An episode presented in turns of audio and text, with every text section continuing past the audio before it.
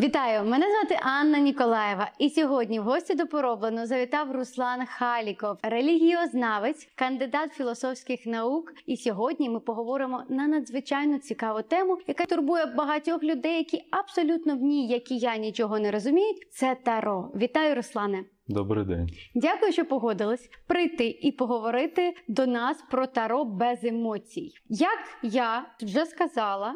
Я нічого абсолютно не знаю про таро, крім того, що я бачу в соцмережах, крім того, що я бачу, що зараз несеться, як їх всі активно використовують.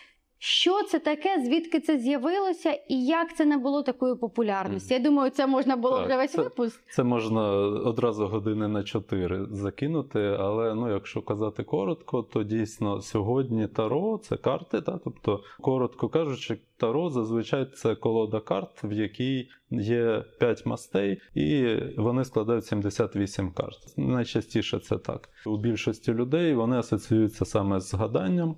Хоча насправді це набагато ширший культурний феномен, який далеко не тільки з мантичними практиками пов'язаний. Перш за все, таро з'явилося як гра, карткова гра, те, що ми можемо свідчити документально, і звідки у нас вже є власне карти, колоди, які збереглися. Це було 15 століття, і карти з'явилися як гра. Вони тривалий час існували як гра, і в деяких країнах досі існують як гра, але зрештою. Уже коли почалося таке масове поширення езотеричних шкіл в 18 столітті, коли масонство поширюється, інші деякі напрями, то вони теж апропріюють, як і вся європейська культура. Вони апропріюють ігри, вони апропріюють карти, і тоді таро починає більш використовуватися в такому сенсі езотеричному.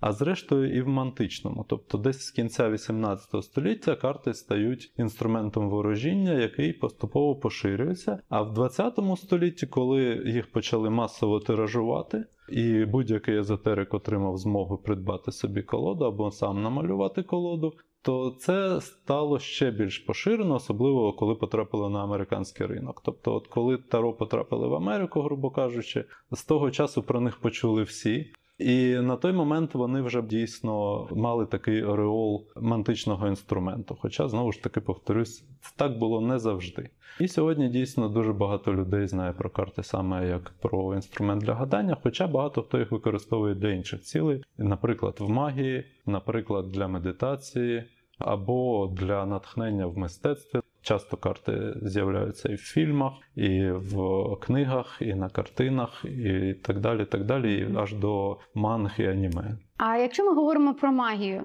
як використовують карти Таро саме в магії? Я так розумію, просто е, щоб ми теж все правильно зрозуміли, магія це окремо, а оце таке віщування гадання, яке ми бачимо зараз повсюдно, часто можна побачити ще й в комбінації з астрологією. Так, це інші, це дві Ну, різні. це різні, е, різні слова, а значить, за ними є різні значення. Тобто, віщування це те, що стосується науки передбачити або майбутнє, або подивитись в минуле, наприклад. Та? Тобто, е, найчастіше це робота з часом.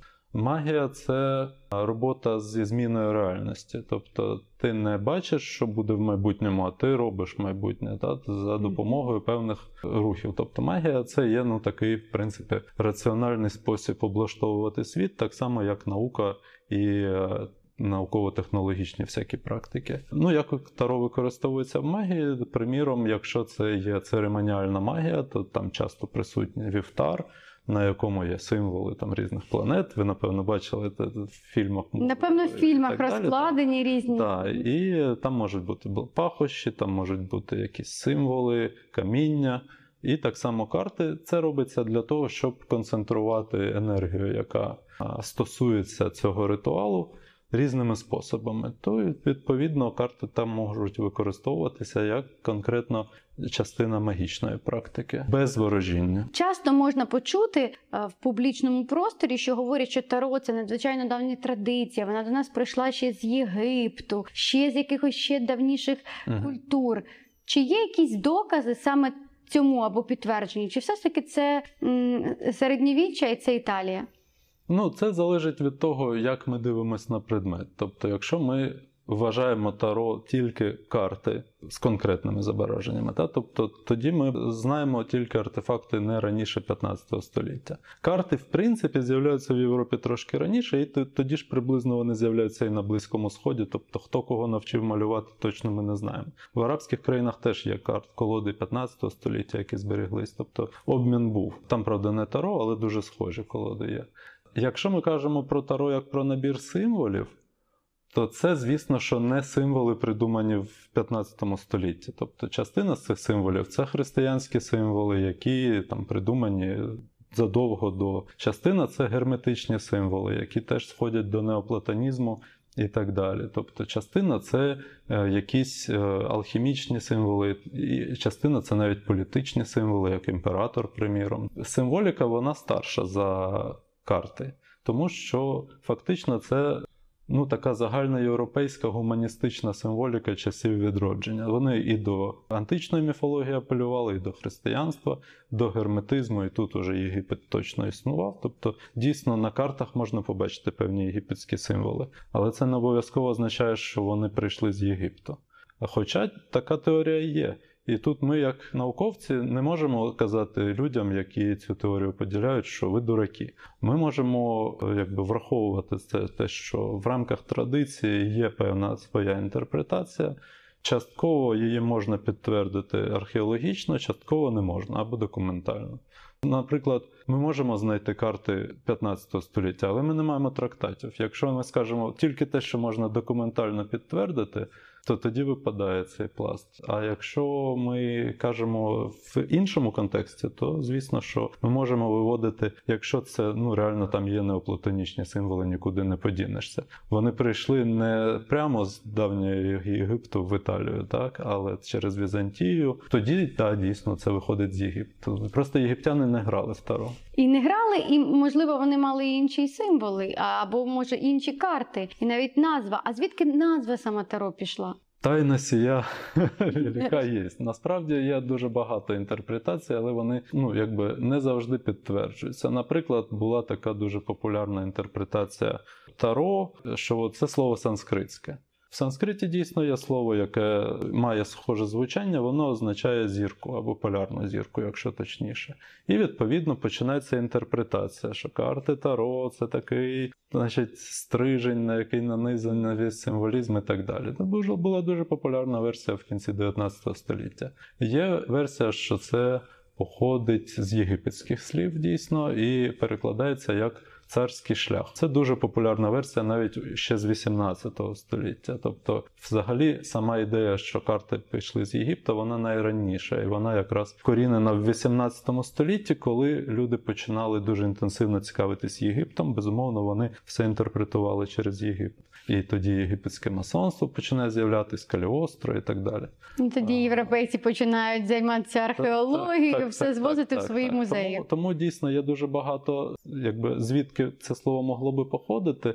Конкретно з точки зору от доведено лінгвістично, я не можу сказати. Є ще одна альтернативна назва таро, яка більш має в собі вкоріненість в італійській або в латині. Це тріонфі. Так карти називались якраз от коли вони з'явились в 15 столітті, тоді їх не називали таро, їх називали тріонфі або нашою мовою тріумфи. І це було пов'язано із карнавальною культурою, з театральною культурою і з певними поетичними творами, зокрема з поемою Петрарки про тріумфи. І відповідно карти це якби була ілюстрація до цих культурних явищ. Це більш таки пояснювана назва, але зараз майже її ніхто не використовує, крім оцих колоди старших козирів, так званих старших арканів. Їх досі називають тріумфи, та, або англійською мовою трампи. Тобто це перейшло ще теж з часів відродження. А що означає саме цей аркан? Звідки Аркан це таємниця, символ, певна таємниця, яка є в е, малюнку. Це теж е, слово, яке е, почали до карт додавати французькі окультисти вже в 19 столітті, які почали відшукувати таємницю, що закладена в кожній карті. І відповідно цю таємницю вони називали аркан. Або, наприклад, Кроулі в своїй колоді Таро Тота називає Ату. То різні назви є, але Саме назва аркан вона найчастіше так в таких більш езотеричних колах використовується. Це означає таємниця, певна тайна, да, таїнство, яке присутнє і зображене на цій конкретній карті. А якщо ми говоримо про символи, які можна побачити на картах, вони ті самі, які, наприклад, були в середньовіччі, чи були оці видозміни символів, чи щось кардинально змінилося, а щось додалось? Бо наскільки я пам'ятаю, там можна побачити навіть літери з івриту, е, з е, гебрейської мови. Угу. Яким чином вони там з'явилися? Так, ну спочатку на найдавніших картах, які ми маємо, не було ні літер, і в принципі не було номерів. І назв теж не було, не, не завжди були, принаймні не на всіх. Колоди 15, початку 15 століття. Поступово з'являються певні моменти. Знову ж таки, вони були зручними для гри. Тобто, якщо у тебе карти без цифр, то як ти поб'єш однією іншу? Так? Тобто так з'являються цифри латинські на старших арканах. Поступово, коли починають уже езотерики цікавитись цією темою, то вони починають додавати ще нові символи. Крім малюнка, крім назви, з'являється ще цифра, з'являється буква іврита. Це з'являється всередині 19 століття завдяки зусиллям такого знаменитого французького окультиста Альфонса Луї Констана. Він ще відомий як Еліфас Леві. Він дуже цікавився кабалою, і він якби співвідніс 22 карти, 22 літери. Ту-ду-ду-ду-дум нормально співпадає. Потім деякі інші казали. Ні, ну літери правильно, все хорошо, але порядок трошки він неправильно поставив. Та почали там трошки змінили. Деякі поміняли цифри, як в англійській традиції Таро, старші аркани не в тому порядку, як у французькій, бо англічани вважали, що французи перебрехали трошки. Такими дуже важливими були колода, перш за все, колода Вейта Сміт, тобто Артура Едварда Вейта і Памели Колман Сміт художниці і окультиста, які внесли кардинальну штуку, вони додали малюнки на младші аркани. Раніше завжди колода, майже завжди були деякі середньовічні колоди з малюнками, але найчастіше оці цифрові, тобто 40 карт, які від 1 до 10. Просто там були ну, зображені або мечі, або палки, жезли, або монети, або чаші, або інші масті, які залежно від. А Вейт якраз додав сюжетні малюнки, і зараз дуже часто ми бачимо колоди саме з сюжетними малюнками. Тобто це його нововведення таке. Ще можна сказати, що друге таке було дуже цікаве нововведення це колода Таротота Алістера Кроулі, яка, напевно, є другою за популярністю після Вейта сьогодні. Кроулі Харріс, художниця, то там фактично ця колода вона побудована на е, новій релігії, яку приніс людству Алістер Кроулі. Він вважав, що в принципі вже відбулося певна зміна е, епох, зміна еонів, і відповідно це старе таро воно належало до старої доби, і він переосмислив повністю колоду з огляду на те, що вже відбулася трансформація Всесвіту. Хоча, ну я думаю, що більшість із тих, хто використовує його колоду, можуть і не знати про це, але для його послідовників це дуже важливий момент. І ця колода теж є дуже важливою. Тобто поступово до колоди додавалося, додавалося, і на сьогодні, в принципі, вже ну, є безліч різних варіантів Таро. І часто додаються ще додаткові штуки: там сігіла якогось демона, або планетарний знак, або алхімічний знак, або санскритська літера, чи івритська літера, чи російська літера, і так далі. Тобто, це все для того, щоб допомогти людині сконцентруватися на сюжеті, на символі, який несе ця карта. Мгм. З точки зору школи, в якої намальована колода. Тобто є дуже багато різних шкіл в різних країнах, іноді в одній країні і не одна школа, вірно я розумію. І в кожного, наприклад, творця колоди є свої послідовники, учні, які якраз Якщо йому пощастить. якщо його визнають, так і зрозуміють його якусь цінність, і будуть ці послідовники і будуть передавати.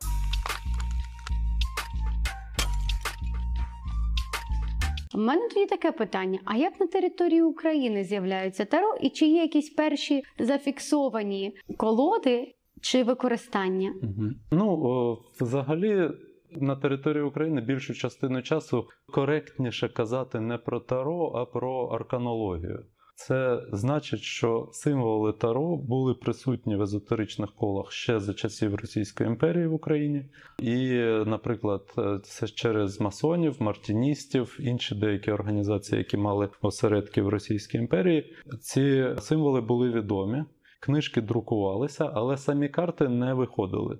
Тобто не було колод, от як ми звикли до цього. І так було до занепаду Радянського Союзу. Тобто ми знали, ну не ми, а люди, які жили тут там ще за часів Російської імперії, вони читали Папюса, його книжки про Таро були перекладені, і в цих книжках ілюстраціями були карти, тобто їх можна було вирізати і використовувати.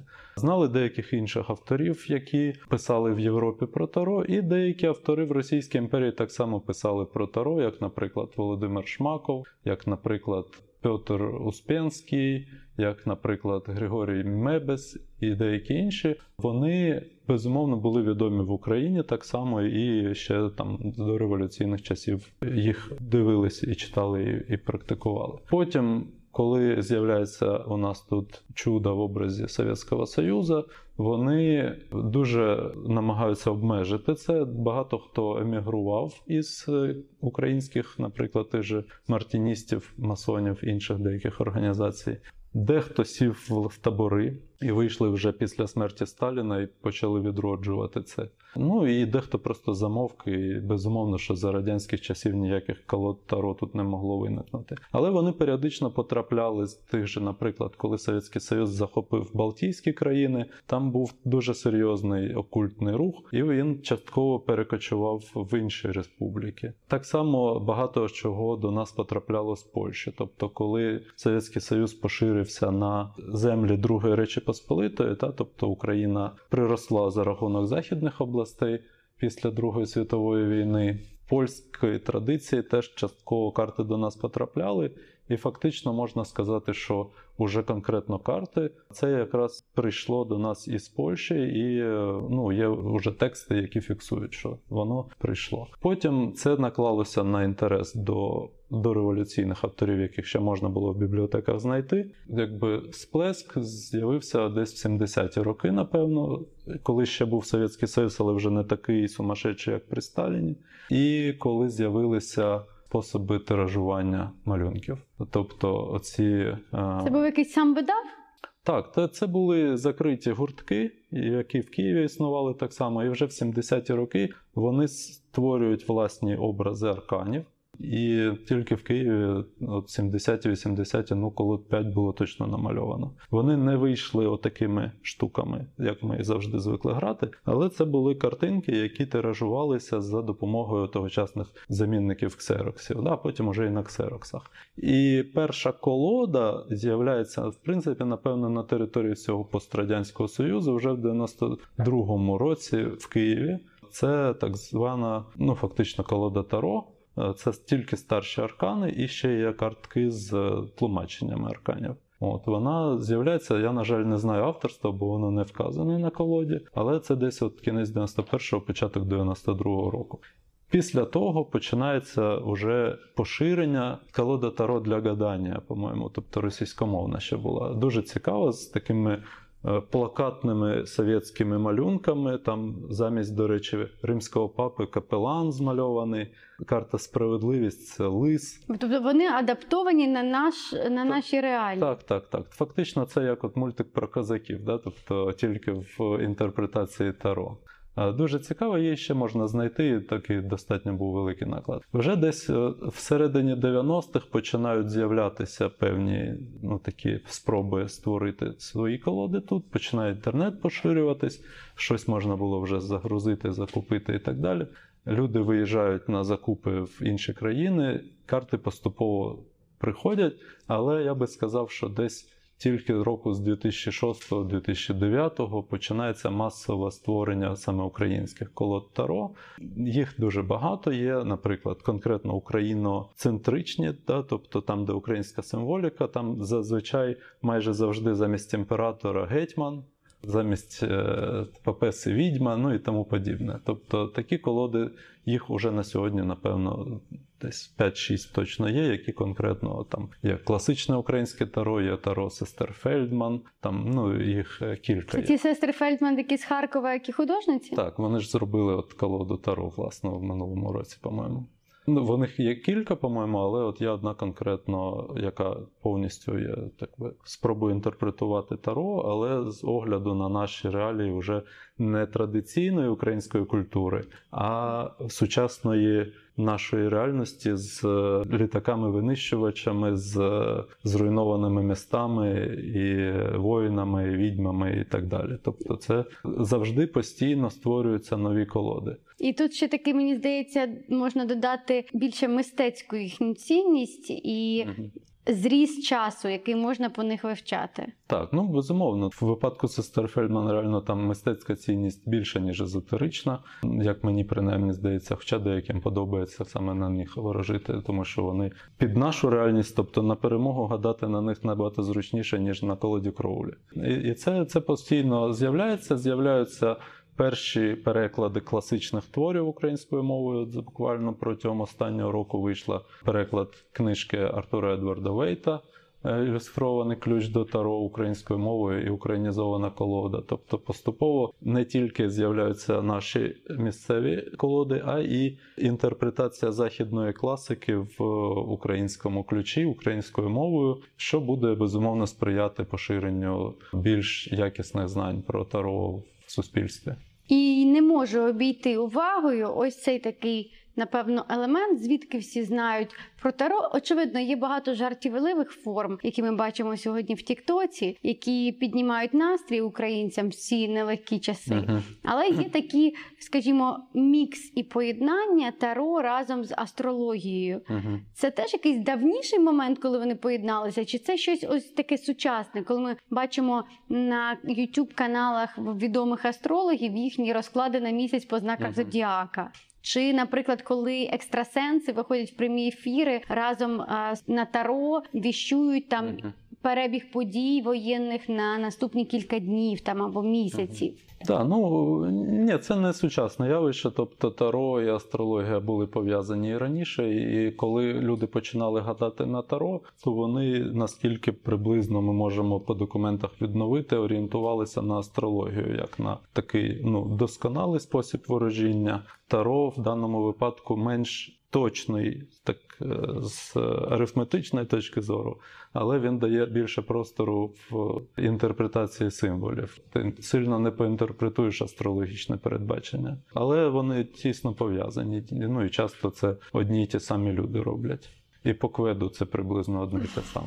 Ну так, напевно, напевно, це має сенс. І ось оцей ще момент, коли ми говоримо про карти Таро і віщування, мене чомусь проходить така асоціація, що нинішня психологія і деякі психологи вони використовують метафоричні карти. Чи є тут теж якийсь зв'язок між Таро і метафоричними картами? Ну так, метафоричні карти з'являються як спроба залучити тарологічні інструменти в психологію. Тобто дехто просто бере таро і використовує не метафоричні карти, а таро. Таро цікавий тим, що це такі більш традиційні класичні символи архетипи, якщо хочете. А метафоричні карти більш абстрактні сучасні. Ну, відповідно, таро треба бути більш компетентним в інтерпретації традиційних символів, щоб інтерпретувати таро.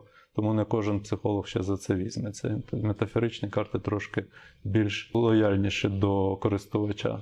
І останнє, що я б напевно хотіла від вас почути, щоб ви звернулися до наших слухачів і сказали, чи може таро зашкодити? І якщо так, то в яких саме випадках? Таро може зашкодити, безумовно. Якщо, наприклад, ви працюєте на типографії, йдете повз великий тюк з картами, і він на вас впаде, то це може бути не дуже корисно для здоров'я. В інших випадках таро зазвичай зашкодити не може. Єдине, що можуть зашкодити, це люди, які його використовують з шахрайською метою. То таких людей безумовно треба стерегтися. А таро як артефакт культури європейської від принаймні середньовіччя до 21 століття, і дай Бог ще далі буде існувати. Безумовно, це дуже цікава штука. Її треба вивчати, на неї можна орієнтуватися. І безумовно, що треба зважати на те, що дуже багато в чому європейська західна культура, а вона стала світовою. В принципі, постали в тому числі і на езотеричних, і на релігійних засновках. Тому це все треба знати, але дуже сильно не треба в цьому фанатіти, як і в усьому іншому. Дякуємо за таку неймовірно цікаву розмову. Якщо у вас виникають запитання, ви можете їх залишити в коментарях, написати. Я думаю, Руслан радо відповість на всі запитання, які у вас виникнуть. Ми маємо надію, що вам було цікаво. Поставте вподобайку, залиште коментар, підпишіться на наш канал, якщо ви ще не підписані, і напишіть, чи хочете ви бачити Руслана ще у нас в гостях. Ні, не хочемо.